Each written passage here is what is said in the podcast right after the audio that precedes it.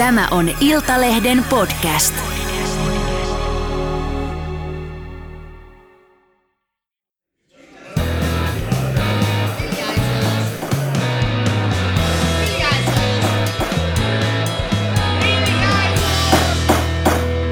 Politiikan puskaradio. Studiossa Juha Ristamäki. Ja Lauri Nurmi. No niin, Lauri. Olet ollut vihreiden kanssa metsässä. Kerropa nyt, minkälaiseen elämysnäytelmään pääsit osallistumaan? Kyllä vain olimme Evon retkeilyalueella, josta vihreät toivovat tällaista tiedekansallispuistoa. Siellä siis pidettiin vihreiden eduskuntaryhmän kesäkokous. Sehän oli tällaiselle kaupunkilaiselle miestoimittajalle unelmatyökeikka.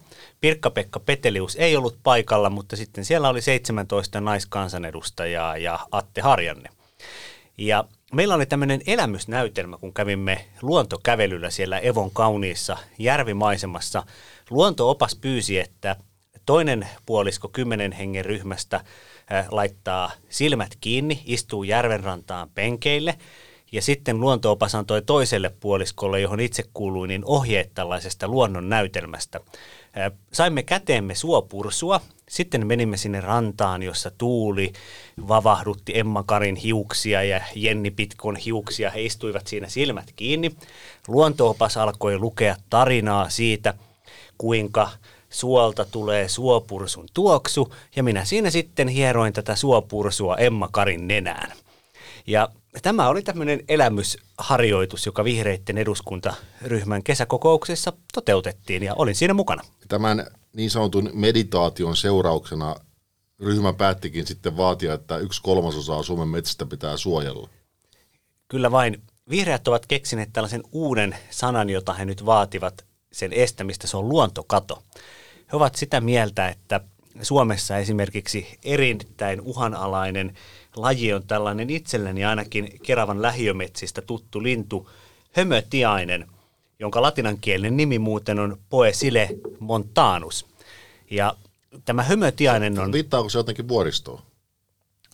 Ilmeisesti. Eikö meillä täällä ole tuota... Ole huomattavia vuoristoalueita? Ja, ja kaiketi juuri siksi hömötiainen on sitten aiempaa uhanalaisempi. Niitä on ilmeisesti vain enää joitakin satoja tuhansia. Aikaisemmin niitä oli kai Suomessakin yli puoli miljoonaa, näin minua valistettiin. Joo, varmasti se johtuu varmasti siitä, koska konservatiiviset setämiehet ovat höylänneet vuoriston pois Suomesta ja hömötiainen on hävinnyt sen myötä. Kyllä, konservatiivisilla setämiehillähän oli vaikutus jääkauteenkin. Kyllä.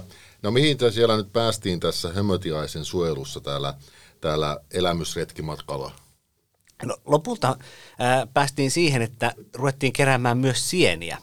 Oululainen arkkitehtikansanedustaja Jenni Pitko ää, löysi upean tatin. Siinä ei siis ollut matoja.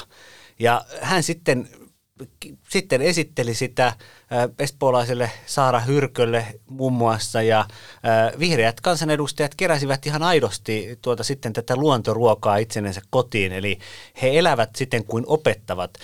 Kun Touko Aalto ei enää ole vihreiden eduskuntaryhmässä, niin sittenhän siellä oli semmoinen testi, että onko oikea vihreä. Näin minulle myös kerrottiin. Kun otettiin kahvia, siinä oli erilaisia maitopurkkeja. Ja Aallon Alamäkihän alkoi tiettävästi siitä, kun hän sanoi, että, että minä otan vain tällaista luomumaitoa ja sitten kun se luomumaito olikin siellä jossain kaukana, niin hän sitten ottikin ihan tavallista maitoa. No vihreitten kansanedustajien... Kes... Kohdus kävi yleisön joukossa tässä kohdassa. Kyllä. Ja nyt sitten vihreitten kansanedustajan uusi suosikki on tietenkin tämä kauramaito. Se joka, pur... ei, joka, ei siis, joka on niin kuin häväistysnimi niin kuin maidolle, koska eihän se ole mitään maistoa edes maidolle. Eikö EU pitäisi puuttua tähän? No pitäisi, vähän niin kuin mämmiinkin. Kyllä. Ja sitten itse asiassa ajattelimme, että siellä kun puhuimme pahaa kansainvälisistä kaivosyhtiöistä, juttelin siellä muun muassa kainuulaisen vihreän kanssa, joka kertoi, että, että kun hän vastustaa kaivoksia ja sellutehdasta sinne omille kotiseuduillensa, niin hän oli Kainuun maakuntavaltuustossa äänestystulos sellutehtaan. Tällaista selvityshanketta oli ollut muistaakseni 28.1. Ja tämä oli tämä ainoa vihreä siellä Kainuussa, joka oli äänestänyt tätä selluhankkeen selvitystä vastaan, niin, niin tämä oli ihan aidosti tällainen tuota, melkoinen sissileiri tämä vihreiden kesäkokous. Siellä oli, siellä oli vastarannan kiiskiä aika monta. Okei, päätyykö tämä siis leirinuotio leirinuotiolle illalla ja sitten joku soitti kitaralla kumpan lajaa. Melko lähelle sitä. Se päätyi paljuun, mutta tuota, valitettavasti toimittajille, mitä Helsingin Sanomien kollegat kovasti harmittelivat, terveisiä vaan Marko Junkkarille, niin tuota, Nimiä mainitsematta. Nimiä mainitsematta, niin tuota, toimittajien bussikuljetus läheiseen Tuuloksen motelliin eh, lähti juuri siinä vaiheessa, kun vihreiden eduskuntaryhmällä alkoi tämä paljuosuus. Ahaa, nyt ymmärsin. Te ette saaneet siis todistaa tätä, tätä villiä paljuilua enää sitten myöhemmin. En, mutta aamulla sitten Fatim Diarra kyllä kertoi siitä, siitä referaatin ja äh, siellä olisi varmaan selvinnyt, kenestä tulee – vihreiden... Eh, Miss tuot, Palju. Miss Palju ja, ja sitten toisaalta uusi sisäministeri. Miss Palju ja sisäministerihän ovat samoja asioita ja tämä on varmasti setämiehille aikamoisen verenpaineen saava asia. Tämä on totta, koska, koska niin kuin vihreiden piiristähän on kuulunut jonkun verran juttuja siitä, että että sisäministeriksi voisi, siis pätkäsisäministeriksi pitää huomioida, koska Maria Oisalohan palaa sitten vanhempainvapaalta jossain vaiheessa, mutta että uusi, uusi niin kuin pätkäministeri olisi Iiris Suomela. Ja sehän me, sehän me kaikki tiedämme, että pelkästään hänen nimensä lausuminen aiheuttaa erilaisia verensyöksyjä nimenomaan konservatiivisessa kansanosassa. Ja Irikselle itsellehän tämä on vain plussaa. Hänhän, hänhän tuota, Evollakin oli, niin häntä silmin nähden alkoi hymyilyttää ja hän, hän toi juuri nämä luonteensa tällaiset pirskahtelevat piirteet esille, kun tuli puheeksikin, että voisiko hänestä tulla 27-vuotiaana ministeri. Suomellahan on tamperelainen 27-vuotias tiukan linjan tasa-arvo, feministi, poliitikko ja kun hänestä tulisi poliisiministeri, vaikkakin vain puoleksi vuodeksi, niin äh, olisi, olisihan se veikeä seurattavaa. Kyllä, kyllä. Ja eikä siinä sinänsä mitään, että, että, että eihän vihreiden tarvitse kuunnella sitä, mitä mieltä heidän valinnoistaan ollaan puolueen ulkopuolella, että hehän valitsevat sen pätkäministeri ja that's it. Kyllä. Ei siinä, ei siinä mitään, ja mun mielestä on ihan oikein, jos ovat sitä mieltä, että Iiris Suomelan asettaminen tähän virkaan ajaa heidän niin kuin pyrkimyksiään politiikassa, niin sehän on juuri sitten niin. Joo, ja eihän aikanaan ollut mikään ongelma Ulf Sundqvistille ja Paavo Väyryselle ja Erkki Liikaselle eh, olla tuota kansanedustajana ja ministerinäkin taisi olla alle Kyllä, ja hekin ovat tavallaan olleet oman aikansa radikaaleja. Kyllä. Eri tavalla tosin, mutta kuitenkin. Kyllä, radika- niin kuin ovat miehetkin olleet radikaaleja, niin, niin tässähän on kysymys siis siitä, että vihreillä on puoluekokous puolentoista viikon päästä. Siellä valitaan kolme varapuheenjohtajaa, ehdokkaita on kahdeksan ja vahva paine on siihen, että vaikka vihreillä ei ole tällaista ykkös-, kakkos- ja kolmas varapuheenjohtajaa, niin se, kuka saa puoluekokousedustajilta eniten kannatusta, niin hänestä melko todennäköisesti sitten tulee Maria Ohisalon sijainen puheenjohtajana ja melko todennäköisesti sitten sisäministerin sijainen. Kyllä. Tietysti tässä on se, että jos olen itse oikein ymmärtänyt, niin tavallaan jonkinlainen, ei ole sääntö, mutta sanotaan, että ehkä ajatus, on, ajatus voisi kuitenkin kulkea niin, että se pätkä sisäministeri olisi siis eduskuntaryhmän jäsen, eli kansanedustaja. Että kyllähän tässä tietysti ehdolla on myös henkilöitä, jotka eivät varapuheenjohtajiksi, jotka eivät ole siis kansanedustajia. Mutta tietysti se on aina tietysti, voihan ministeri olla toki olematta kansanedustajakin, mutta se on tietysti aina vähän hankalampaa. Senhän takia juuri Suomelan nimi on tässä vahvasti esillä ja sitten yksi tällainen henkilö, jota vahvasti sitten, niin on tämä Atte. Atte Harjanne, se yksi, yksi mies, Kyllä. joka siellä oli paikalla. Kyllä. Niin hän on kansanedustaja. Ydinvoiman kannattaja, jos se väärin muistaa. Joo, vain hän kannattaa tämmöisiä pienydinvoimaloita. Ja täytyy kyllä sanoa, että vihreiden eduskuntaryhmässä on kyllä voimaa enemmän kuin, enemmän kuin pienessä ydinvoimalassa. Että se tuli kyllä omakohtaisesti todistettu, että vaati hyvää kuntoa olla matkassa mukana. Kyllä.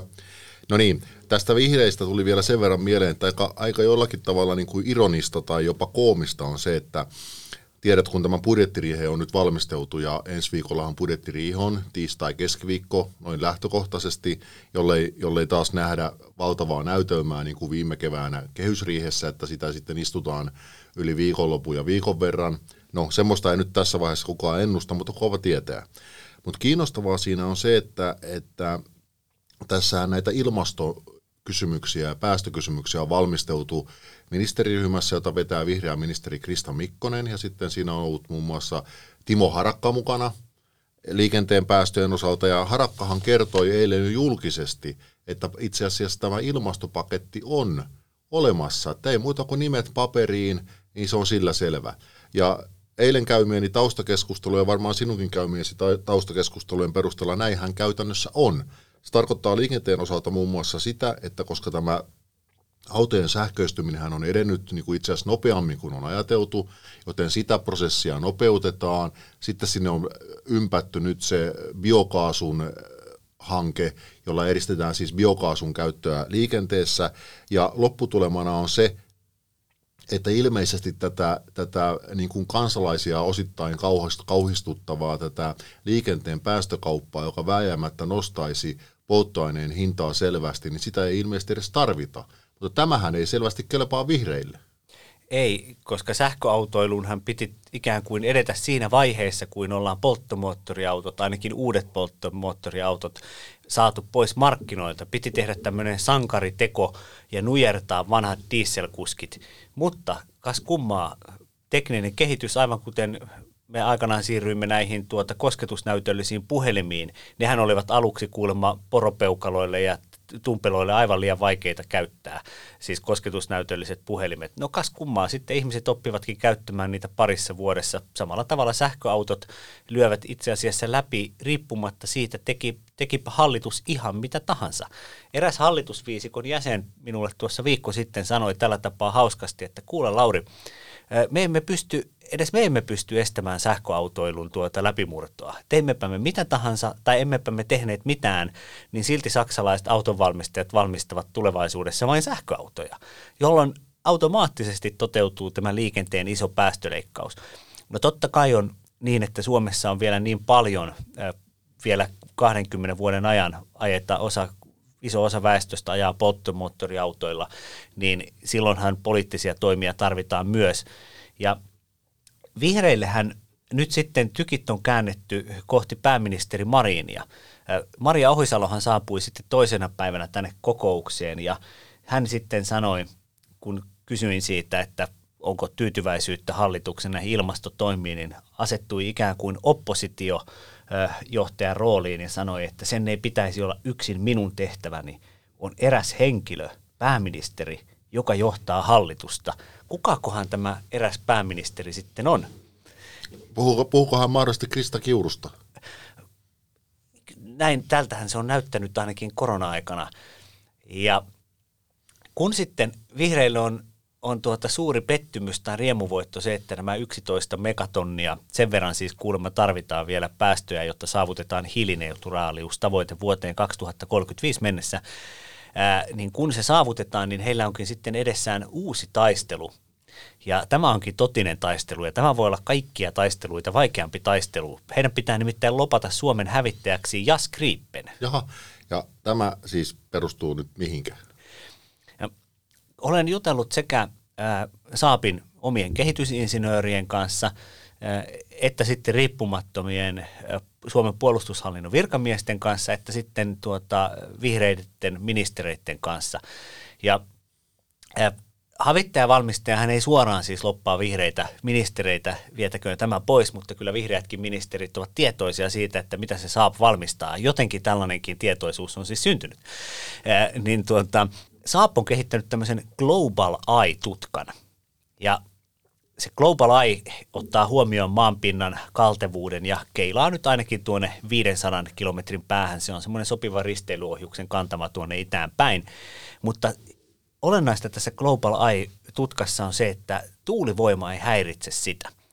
Ja Suomessahan ei olla rakennettu Itä-Suomeen eikä Venäjän vastaisen rajan lähellekään useamman sadan kilometrin säteelle lainkaan tuulivoimaa, koska puolustusvoimat on estänyt ää, ja sanonut ihan suoraan ympäristöministeriölle ja muille kaavoituksille, että tuulivoimaa ei rakenneta Venäjän vastaiselle rajalle, koska se häiritsee tutkia. Mutta tämä Saapin uusi tutka e, ei kuulemma häirinyt tuulivoimasta. Ja vihreät ovat nyt kovin innoissaan siitä, että jos valitaankin tällaiset tutkat Suomeen, niin sitten voidaan rakentaa myös sinne Venäjän rajalle tuulivoimaa.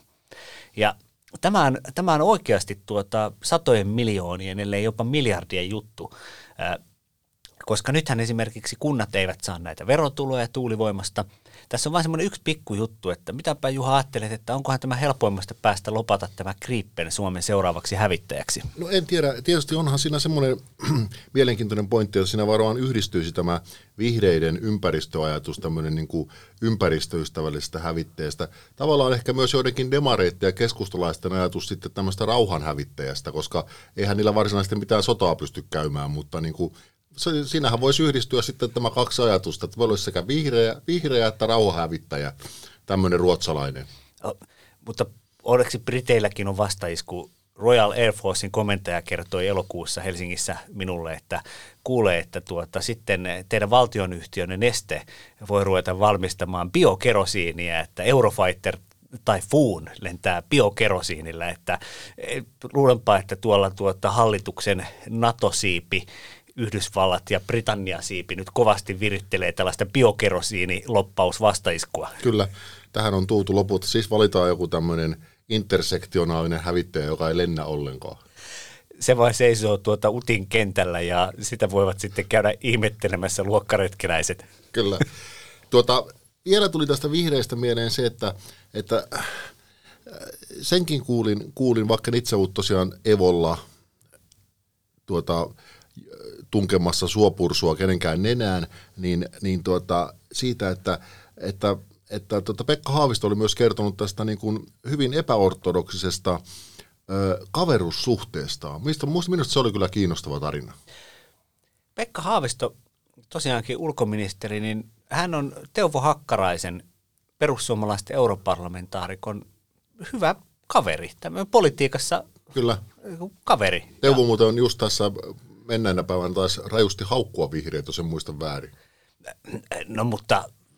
Politiikassa se on ihan tavallista. Se on ihan, ihan tavallista, mutta politiikassa on aika paljon tämmöisiä epäortodoksisia kaveruussuhteita. Että eihän, eihän vaikka Ilkka Kanerva ja Erkki Tuomioja, niin tota, eh, tai, tai Sauli Niinistö ja Erkki Tuomioja, niin eihän heillä lähtökohtaisesti pitäisi olla, kun lukee ja kuuntelee herojen tota, kirjoituksia ja puheita, niin mitään yhteistä, mutta kovasti vain sitten lämpimästi puhuvat puoli ja toisin Ekistä tai Saulista tai Ikestä.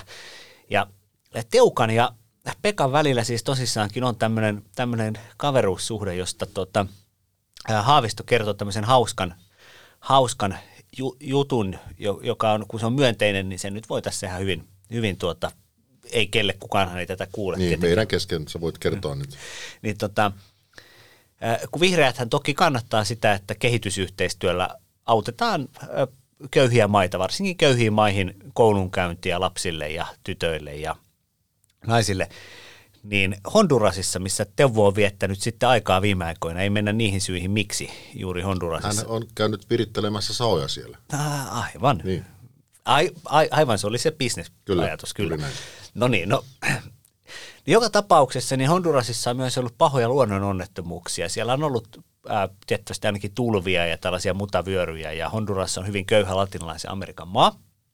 Ja sitten tuota, ää, kun siellä sitten oli ilmeisesti paikallinen koulu tai muu tuhoutunut, niin sitten Hakkarainen oli ollut paikalla ja tuota, hän oli sitten kauhistellut tuhoja ja ajatellut, että kyllä niin kuin tässä pitäisi jotain tuota, eurooppalaisen poliitikon pystyä tekemään. Ja hän oli sitten todennut, että yes, I know the, the foreign minister of Finland. I call him. Ja sitten, sitten hän oli tota, soittanut Pekka Haavistolle ja totta kai Haavisto vastaa, kun näkee, että kuka soittaa. Ja, ja tuota, Hakkarainen oli sitten kysynyt, että, että, että voisiko tulla Suomesta saada kehitys, kehitysapua tänne Hondurasiinkin, että täällä on oikeasti pahoja ongelmia. No tähän tämmöisiin pyyntöihin suhtaudutaan ministeriössä ihan aidostikin vakavasti, että eihän se ole mikään vitsi, mutta tässä onkin sitten tämä lystikkyys, että sitten Haavisto oli huomauttanut Hakkaraiselle, että niin, että Teuvo, että Tunnistatko sinä tällaista pientä ristiriitaa tässä ehkä tämän omien, oman puolueesi linjausten kanssa? Kyllä, se on, mutta kuten tiedämme, Teuvo on, Teuvo on sydämellinen luonnon lapsi. Hän ei ehkä tunnistanut itse tätä ristiriitaa, että hän on varmaan maailmanhistorian ensimmäinen persu, joka vaatii lisää kehitysapua. Kyllä, ja, vi- ja vielä, vielä ihan aidosti, että hän, hän, hän vetoaa suoraan Suomen hallitukseen, että maksaa sitten lisää kehitysapua. Kyllä. Ja Riikka Purrahan äh, tuota, pu- puoluekokouksessa juuri, jossa olimme, niin hän totesi, että kehitysapua voitaisiin maksaa vain, jos tuota Suomen valtion budjetti olisi ylijäämäinen. Siihen voisi mennä Kyllä. hetki. Tästä ei tule mieleen mitään muuta kuin eräs toinen politiikan luonnonlapsi, eli keskustan Mikko Kärnä, joka tässä taannoin vaati, että että Kauniainen pitää pakko liittää Espooseen. Tuli vaan mieleen, että Kärnä on todennäköisesti maailmanhistorian ensimmäinen kepulainen, joka vaatii kuntien pakkoliitosta. Mutta näin ne ajat muuttuvat. Kyllä vain, ja Kepuhan juuri onnistui perusta, pelastamaan yhden kunnan Kyyjärvellä. Taitaa olla, onko siellä enää tuhatkunta asukasta. Se piti selvitysmiehen mukaan liittää naapurikunta Karstulaan, mutta sitten eh, kepulaiset keksivät valtiovarainministeriössä, että voidaan tämä kuntaliitos estää sillä, että tuulivoimasta saadaan lisää eh, kiinteistöverotuottoja. Että siellä on kohta sitten 500 eläkeläistä ja, ja tuota, sitten pari tu- niin, ja kepulainen kunta. Loistavaa. Miten suhtaudut tähän uutiseen SDPn ministerikierrätyksestä? Sinällään tämähän ei nyt ei ole mikään uusi asia, koska aika ajoinhan on noussut esille keskustelu tai huhut, jotka kyllä sinänsä perustuvat jonkinlaiseen totuuteen myös siitä, että esimerkiksi entinen pääministeri Antti Rinne haluaisi palata ministeriksi ja valtioneuvoston jäseneksi. Mutta tässä oli nyt vähän muutakin tässä, tässä tämänkertaisessa uutisessa, jonka Ilta-Sanomat teki. Totta. Ministerin kierrätyshän on asia, joka oli esillä jo hallitusneuvotteluissa, STPn sisällä siis. Siten, että esimerkiksi Eurooppa-ministerinä tuota silloin aloittaneen Tytti Tuppuraisen ministerisalkku oli muun muassa sellainen, josta ajateltiin, että se olisi kaksivuotinen. Eh, samoin sitten tuota, liikenneministerinä hän aloitti muuan Sanna Marin, mutta ajateltiin, että vaikkapa tuota, liikenneministerin salkkukin voisi olla kierrätettävissä. Ei tosin niin, että Marin olisi menettänyt ministerin paikkaansa, mutta niin, että hän olisi siirtynyt vaikka johonkin toiseen ministeriöön esimerkiksi ja sitten joku tullut liikenneministeriksi. Ja sitten itse rouva Koronan paikka, paikka kyllä, oli kyllä. pätkäministeri. Ajatte, tai että ei pätkä vaan, että... Peruspalveluministeri. Niin, Krista kyllä. Kiuru. Että kyllä. hän olisi ehkä kaksi vuotta ja vaihtuisi. Ja kun tämä oli jo siellä demareitten puoluehallituksessa, jota silloin johti Antti Rinne, niin esillä hallitusta muodostettaessa, niin on totta kai, vaikka puheenjohtaja matkan varrella vaihtui Sanna Mariniin, niin siellähän on moni Kiuru, Timo Harakka, ö, ovat ikään kuin kokonaan, koko ajan olla, olleet sillä tavalla, että tästä pitää pitää tästä omasta pallista tiukasti kiinni. Kyllä. Ja sinänsä mä luulen, että tässä on käynyt, käynyt niin kuin sillä tavalla, että tosiaan tämä asiahan oli jo, kuten tuossa kuvasit, niin esillä, eikä se jäänyt mitenkään niin kuin epäselväksi, koska myös niin kuin asianosaiset kertoivat sitä eteenpäin, että, että näin on tavallaan suunniteltu, että kierrätys tulee jossain vaiheessa. Niin sitten vaihtui pääministeri tunnetuin, tunnettujen tapahtumien jälkeen, ja luonnollisesti Sanna Marinillekin on käynyt, niin kuin on käynyt monelle muullekin pääministeri kautta puheenjohtajalle, että on tullut hieman lupautua sinne tänne ministeripaikkoja. Ja nythän on tietysti sen tilanteen edessä, että esimerkiksi hänen, hänen lähipiiriinsä kuuluva Suna Kymäläinen odottaa, että hänet nostettaisiin jossain vaiheessa ministeriksi, ja ehkä joku muukin odottaa, mutta näitä kaikkia toiveitahan on puheenjohtaja kautta pääministerin yleensä aivan mahdoton toteuttaa. Ja tähän liittyy juuri se, että kun eduskuntavaalit ovat vain tuota, oikeastaan puolentoista vuoden päässä, niin esimerkiksi tuolta Kaakkois-Suomen vaalipiiristä oleva Suna Kymäläinen, joka aikanaan nousi eduskuntaa vastustamalla venäläisten kesämökkiostoksia ja maakauppoja, muun muassa näiden tutkien lähelle muuten, niin hän on peloissaan eduskuntapaikastansa. Tuleeko enää valituksi uudelleen? Ja nostamalla Suna Kymäläisen ministeriksi Marin pystyisi melko varmasti antamaan sunakymäläiselle niin suuren näkyvyyden, että hän erittäin mahdollisesti pääsisi jatkokaudelle edelleen. Ja, ja sitten kun esillä tämä... Mutta täytyy muistaa, että sieltä vaalipiiristä on jo yksi ministeri Demareilla. Kyllä. Että siis sitäkin taustaa vasten se olisi hieman erikoista, että, että hän ikään kuin nostaisi toisen ministerin sieltä vaalipiiristä pelastakseen kaverinsa seuraavalle puhe, äh, kansanedustajakaudelle. No siinä pitäisikin antaa potkut Sirpa Paaterolle, mutta kun Sirpa Paaterolla on se, että hän saattaa olla nainen, joka tietää liikaa. Eli Sirpa Paaterohan tietää, tuota, mitä aidosti tapahtui täällä postihässäköissä, jotka johtivat, tuota, ää, johtivat sitten yhden pääministerin kaatumiseen. niin eh, miksiköhän Sirpa Paatero kuitenkin sitten itse saa jatkaa ministerinä? Ehkäpä siksi, että demareissa saattaa olla muuan Sanna Mariinkin, joka ajattelee sitä mieltä, että on parempi, että, että Paatero ei, ei puhuisi julkisuuteen tai vaikkapa ää, taustaksi ää, niin ihan kaikkea, mitä hän, mitä hän demareiden sisäisistä asioista tietää. Ja ja hän on tietysti myös, täytyy muistaa, että vahvalta, vahvasta demarivaalipiiristä, että toki heillä on ihan varmaan ihan taktisestikin ja strategisesti hyvä, että heillä on sieltä ministeri, mutta yksi, yksi on normaalisti riittänyt. Kotkassahan on iso satama ja siellä, siellä on tuota ahtaajia, jotka, joista tilastollisesti joku äänestää demareita. Tuota, todetaanko vielä tähän sitten se, että kun on tämä Antti Rinne työministerinä, niin sekin hän on vanha juttu. Siitähän ollaan kirjoitettu monta kertaa, että, että tuota Antti Rinne, Antti Rinne tuota mahdollisesti mielisi työministeriksi. Sehän oli esillä silloin, kun Sanna Marinista tuli puheenjohtaja Tampereen puoluekokouksessa 2020, vähän reilu vuosi sitten. Ja Rinnehän, Rinnehän itse varmasti olisi valmis työministeriksi. Ja tiedän myös sen, että Marin sinänsä saattaisi nostaakin rinteen työministeriksi, tai olisi varmaankin voinut nostaa ilman tätä koronaa ja siitä seurannutta, seurannutta tuota härdelliä. Eli tietyllä tapaa nähdäkseni nämä spekulaatiot, jotka nyt ovat nousseet sitten esille, niin ne, ovat, ne saattavat olla ikään kuin puolen vuoden takaisia, takaisia asetelmia, jotka sitten nyt pulpahtavat julkisuuteen. Se, että uskaltaako Marin tehdä ministerikierrätystä, niin siinä sitten tietenkin hän voisi lyödä all in. Meillähän on tulossa hyvin repivä työmarkkinakierros – laitetaan sinne kaiken kokenut Antti Rinne työministeriksi, niin saadaan ainakin otsikoita ja saadaan tuota EK vastaan työministeriottelu, Nalle Valruus vastaan Antti Rinne. Siinä on tuota, vähän niin kuin pokerissa. Se on kaikki kerralla sisällä ja panokset voivat tuota, johtaa siihen, että tulee maksimaalinen voitto, hurja työmarkkinalakko syksy ja sitten SDP profiloituu Antti Rinteen johdolla työmiehen ja naisen puolustajaksi ja kannatus poppaa yli 20 tai sitten voi tulla niin. Maalasku. Kyllä, kieltämättä mielenkiintoinen teoria ja, ja sinällään niin kun, tämähän pitää täysin paikkaansa, että koska vaalit nyt lähestyvät kovaa vauhtia, niin totta kai, jos tekee ministerikierrätyksen, ja tässä tapauksessa Mariin, niin totta kai sen ministerikierrätyksen pitäisi tähdätä siihen, että se ikään kuin nostaisi puolueen kannatusta kohti vaaleja. Ja sitä taustaa vasten on, on myös hieman niin kuin, outoa ajatella, että esimerkiksi Suna, Suna Kymäläisen nostaminen valtioneuvoston jäseneksi tekisi tällaisen vaikutuksen.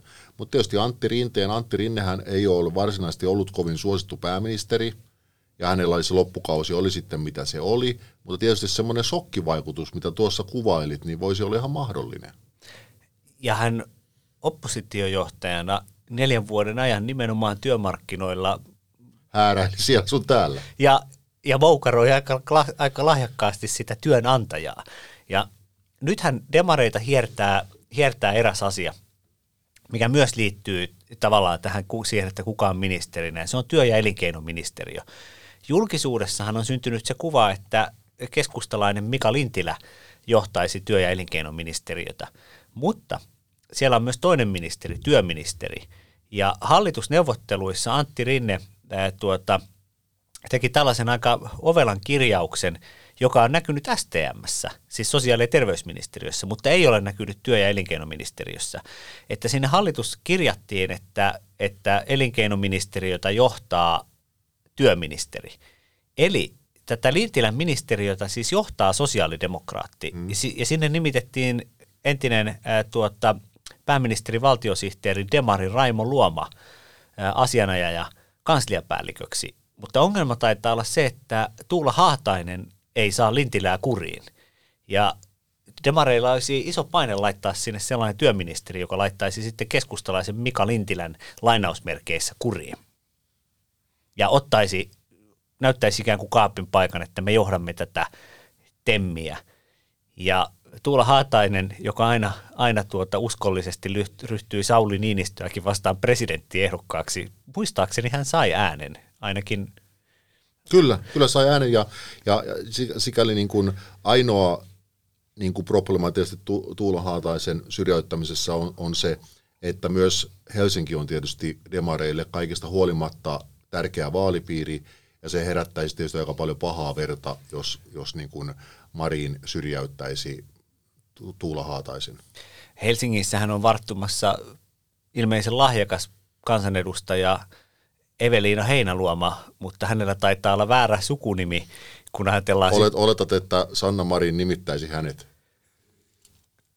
Tiettävästi Don Eeron ja, ja tuota, Pirkkalan, Pirkkalan tuota, Pirkkalan oman tytön, sanotaan näin, koska en halua, halua keksiä tähän. Pirkkalan oman tytön Sanna Marinin välit ovat ruusuiset. Kyllä. Kauniiksi lopuksi sanoisin vielä tähän, että, että tietysti jos voi niin kuin pääministeri, puheenjohtaja Sanna Marinille antaa jonkun neuvon, niin sen voisi tietysti antaa, että, että koska, koska tiedämme myös, että, että eräissä piireissä on ollut haluja nostaa myös, vaihtaa myös demareiden eduskuntaryhmän puheenjohtajaa ja nostaa siihen Ilmari Nurminen, joka siis niin, niin ikään on myös Sanna Marinin hyviä, hyvä ystävä, niin ehkä, ehkä kuitenkin semmoinen äh, tympeä nepotismin niin kuin haiskahdus tässä nyt leijuu näiden nimityskuvioiden ympärillä, että ehkä semmoista kannattaisi välttää. Tämähän on hyvin tyypillistä. Politiikassa noustaan valtaan äh, kritisoimalla perhettä ja sisäpiiriä ja muuta ja äh, sitten kun tuota päästään valtaan, niin sitten ollaankin omalla luokkaretkellä ja ne mahtuu yhteen Kleinbussiin ne kaverit, joita nimitellään sitten sinne tänne ja sinne tänne ja tuonne ja tähän, tämä on hyvä neuvo Sannalle. Äh, hänhän taitaa valmistautua kolmen tonnin Cooper-suoritukseen ja täytyy kyllä sanoa, että oli sitten nainen tai mies, niin ää, jos aikoo hänen iässäänkin vetää kolme tonnia Cooperissa, niin, niin kyllä, kyllä aika haipakkaa saa, saa vetää, että toivotan kyllä Marinille tähän suoritukseen mitä parhainta tsemppiä. Siinä ei paljon puhuta, kun tuota painellaan, painellaan menemään ja laattakin voi lentää, jos kolme tonnia meinaa vetää. Kohtuullista menestystä toivomme hänelle. Viikon vitsi. Kansanedustaja Ano Turtiainen tunnetaan muun muassa siitä, että hän on ollut kilometrikorvausten nostamisen kuningas eduskunnassa. Niinpä Turtiaisen uusi puolue Valta kuuluu kansalle, lyhenne VKK, oli aluksi kilometrikorvaukset kuuluvat kansalle, lyhenne KKK, mutta jostain syystä oikeusministeriö ei pitänyt sitä sopivana nimenä puolueelle.